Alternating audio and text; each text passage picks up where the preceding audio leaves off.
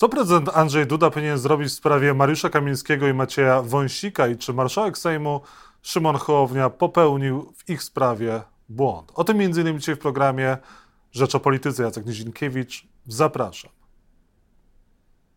A Państwa i moim gościem jest profesor Ryszard Piotrowski, konstytucjonalista Uniwersytet Warszawski. Dzień dobry, panie profesorze. Dzień dobry, panie redaktorze, dzień dobry państwu. Czy Mariusz Kamiński i Maciej Wąsik wciąż są posłami?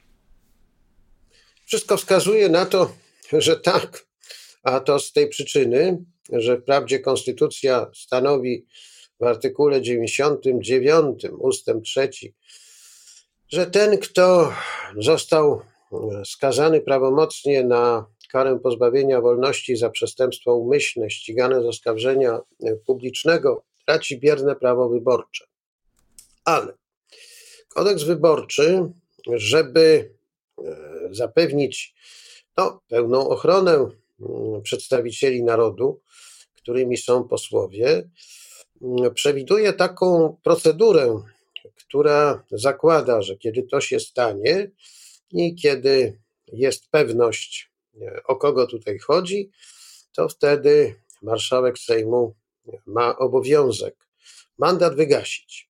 Ale żeby uniknąć takich błędów, jakie się czasem zdarzają, a które kiedyś się zdarzyły, kiedy Państwowa Komisja Wyborcza zabroniła Andrzejowi Lepperowi kandydowania na prezydenta, po czym okazało się, że to była pomyłka nie komisji, ale Krajowego Rejestru Karnego, to zainteresowany poseł może się odwołać do Sądu Najwyższego. I teraz Sąd Najwyższy powinien sprawdzić, czy nie ma tutaj jakiegoś formalnego błędu, formalnego uchybienia.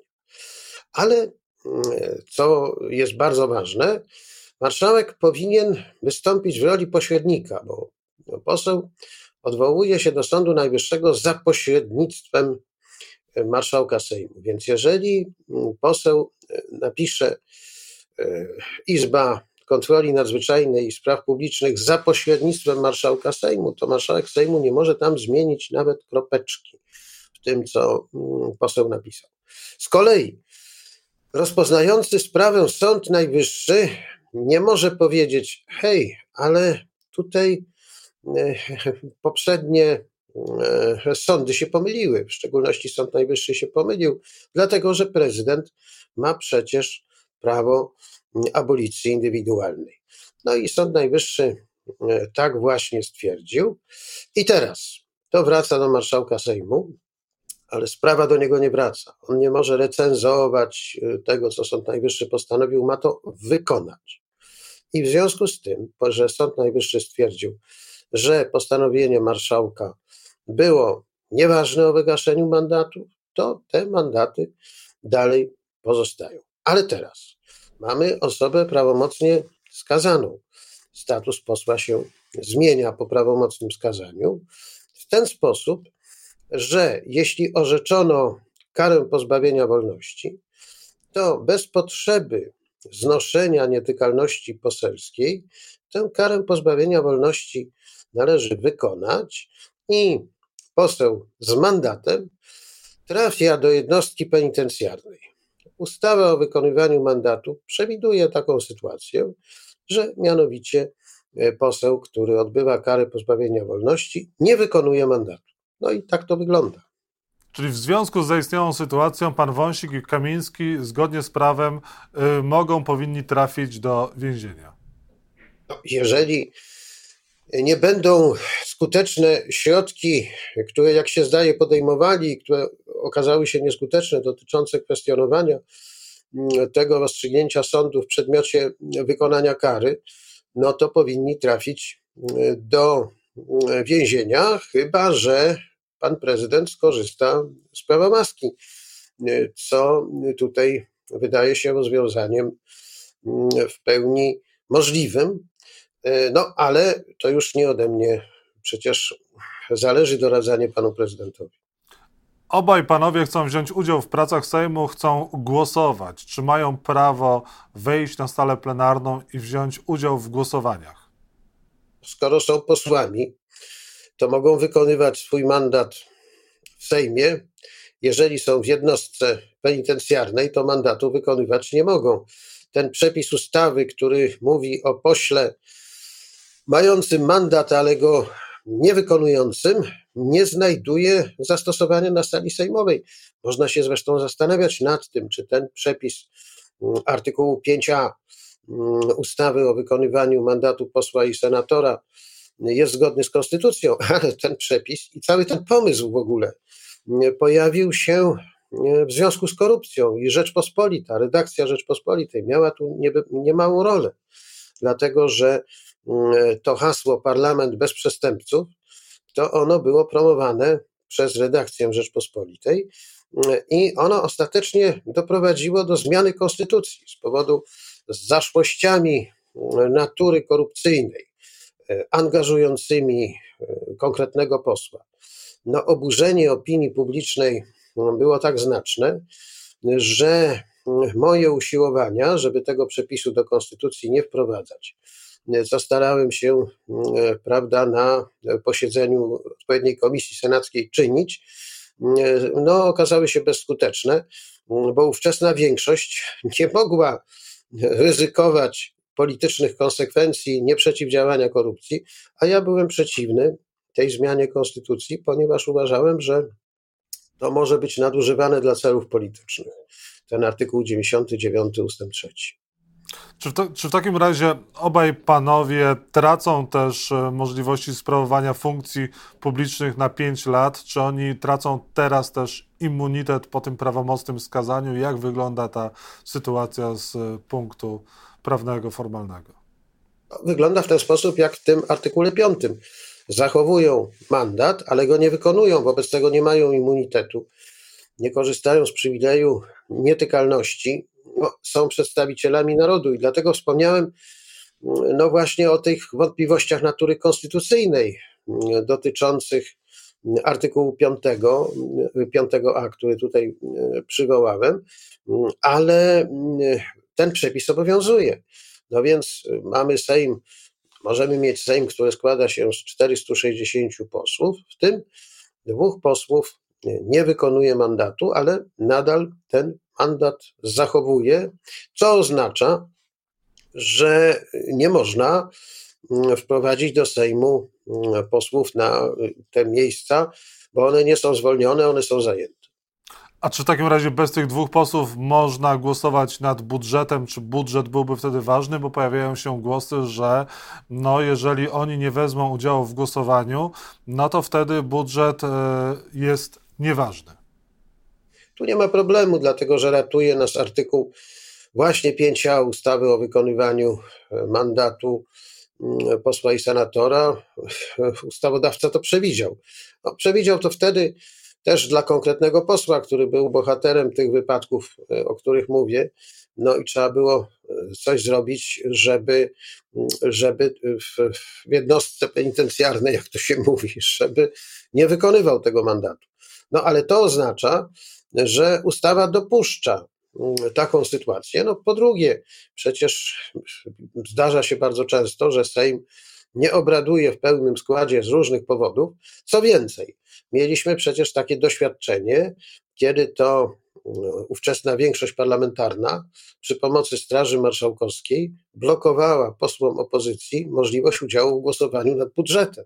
Więc o czym mówimy? Nasza praktyka niestety, niestety jest y, pozbawiona tego waloru, który by mm, pozwalał y, mówić o pewnej stałości reguł, prawda, porządku, wzajemnym poszanowaniu mm, i y, tej fundamentalnej przesłance państwa prawnego. Czyli uchwalenie budżetu bez Wąsika i Kamińskiego nie może skutkować rozwiązaniem Sejmu. W żadnym wypadku. Jakim, w jaki to sposób mogłoby do tego dojść? Przecież jeżeli no. pan prezydent e, otrzyma we właściwym terminie mm, ustawę e, budżetową do podpisania, no to nie ma żadnych powodów do tego, mm, żeby kwestionować prawomocność uchwalenia tej ustawy ze względu na to, że ustawa przewiduje, że dwóch posłów może nie wykonywać mandatu. A w takim razie, co by było, jeżeli y, budżet Andrzej Duda skierowałby do Trybunału Konstytucyjnego? Czy wtedy może dojść do wcześniejszych wyborów? Bo o tym też się pisze. O tej wcześniejszej wersji budżetu bez Wąsika i Kamińskiego, co mogłoby skutkować rozwiązaniem Sejmu, pisał profesor Zaradkiewicz, a o tej kwestii, gdyby Andrzej Duda wysłał do Trybunału Konstytucyjnego budżet i wtedy e, mogłoby dojść do wcześniejszych wyborów, pan Muszyński pisał. No, nie podzielam e, tej opinii pierwszej i drugiej. Dlaczego? Dlatego, że jeżeli prezydent kieruje do Trybunału Konstytucyjnego ustawę przed jej podpisaniem, to znaczy, że ją otrzymał. A skoro ją otrzymał, to upada przesłanka e, konstytucyjna zakładająca, że jej nie otrzymał. Może skrócić kadencję Sejmu wtedy, kiedy nie otrzymał ustawy. A jeżeli coś kieruje do Trybunału Konstytucyjnego, to znaczy, że to coś otrzymał, inaczej nie mógłby skierować do Trybunału. Więc nie ma tutaj e, przesłanki do twierdzenia, że prezydent czegoś na czas nie otrzymał, skoro otrzymał, bo kieruje, to otrzymał. No to jest e, przecież jasne. Czy w takim razie na koniec już e, Mariusza Kamińskiego i Macieja Wąsika moz, można dzisiaj w świetle prawa nazywać przestępcami? Z punktu widzenia prawomocnego orzeczenia sądu, Y, można tak y, postąpić. No, z punktu widzenia ułaskawienia przed prawomocnym skazaniem, może już nie do końca, no bo w zasadzie ułaskawienie jest tylko dla przestępców, ale y, pan prezydent zastosował je wobec osoby, no, która korzystała z domniemania niewinności. Więc to byłoby trudne do zaakceptowania jako e, przesłanka sformułowania przestępca. E, I mm, to prawomocne orzeczenie sądu, ono e, taką podstawę stwarza, ale też warto pamiętać, że określenie przestępca w naszym języku ma mm, wyjątkowo poważny ładunek mm, negatywny, jest stygmatyzujące. I mm, byłoby rzeczą e, niebywale e, niekorzystną dla kultury politycznej, żeby, w moim przekonaniu, żeby w istniejącej e, sytuacji niepewności prawnej dotyczącej tych wszystkich okoliczności, używać mm, określeń stygmatyzujących tego rodzaju, bo y, być może niektórym osobom to samopoczucie poprawi, mm, ale czy to będzie z pożytkiem dla dialogu, który w tej chwili jest najważniejszy, dialog między większością a opozycją, y, to ja miałbym co do tego zasadnicze wątpliwości. I dwie, dwa jeszcze pytania w takim razie.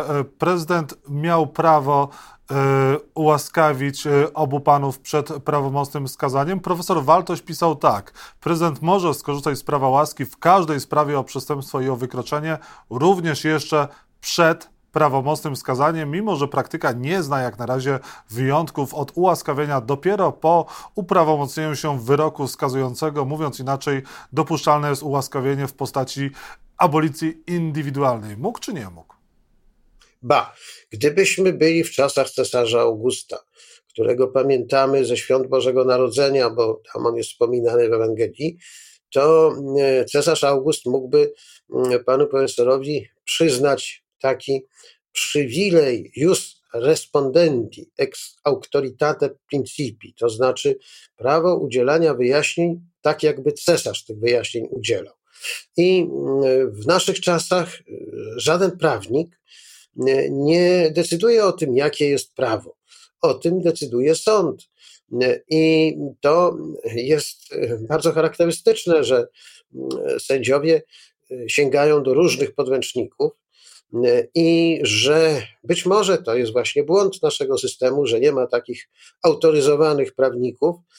To mogłoby zakończyć spory między prawnikami. Chciał tego zakończenia sporów Konstantyn Wielki, który nawet wydał w tej sprawie przepisy, ale nic z tego nie wyszło. Do tej pory prawnicy kłócą się między sobą zawsze i z tego żyją, i mm, to jest powód, dla którego jacyś prawnicy, nazwani sędziami, odpowiednio ubrani i przy zastosowaniu odpowiedniego rytuału, mówią: A teraz sprawa jest rozstrzygnięta. I tak ten system mm, funkcjonuje. To czasem może być dla aktualnej władzy korzystne, czasem nie. To różnie się układa. I na koniec proszę powiedzieć, jak teraz wyjść z tego sporu, czy prezydent Andrzej Duda powinien ułaskawić e, Wąsika i Kamińskiego po raz drugi, przyznając się zarazem do błędu, czy nie? Moim zdaniem y, pan prezydent powinien skorzystać z prawa łaski i wyraźnie stwierdzić, że do żadnego błędu się nie przyznaje, dlatego że błędu nie popełnił, ponieważ nadal podtrzymuje stanowisko profesora Waltosia, którym się kierował. Mm, to stanowisko jest dla niego ważne, podobnie inne poglądy, i ponieważ y, przesłanki ułaskawienia nie zmieniły się, nadal trwają. E, więc e, z tego względu, a nade wszystko e, ze względu na dobro państwa, dobro Rzeczpospolitej, nie jest potrzebne nikomu podsycanie istniejących sporów politycznych między większością a mniejszością. Potrzebny jest pewien stan spokoju publicznego, do którego pan prezydent tym aktem mógłby się walnie przyczynić. Profesor Ryszard Piotrowski, konstytucjonalista z Uniwersytetu Warszawskiego, był Państwa i moim gościem. Bardzo dziękuję Panie Profesorze za rozmowę. Dziękuję bardzo.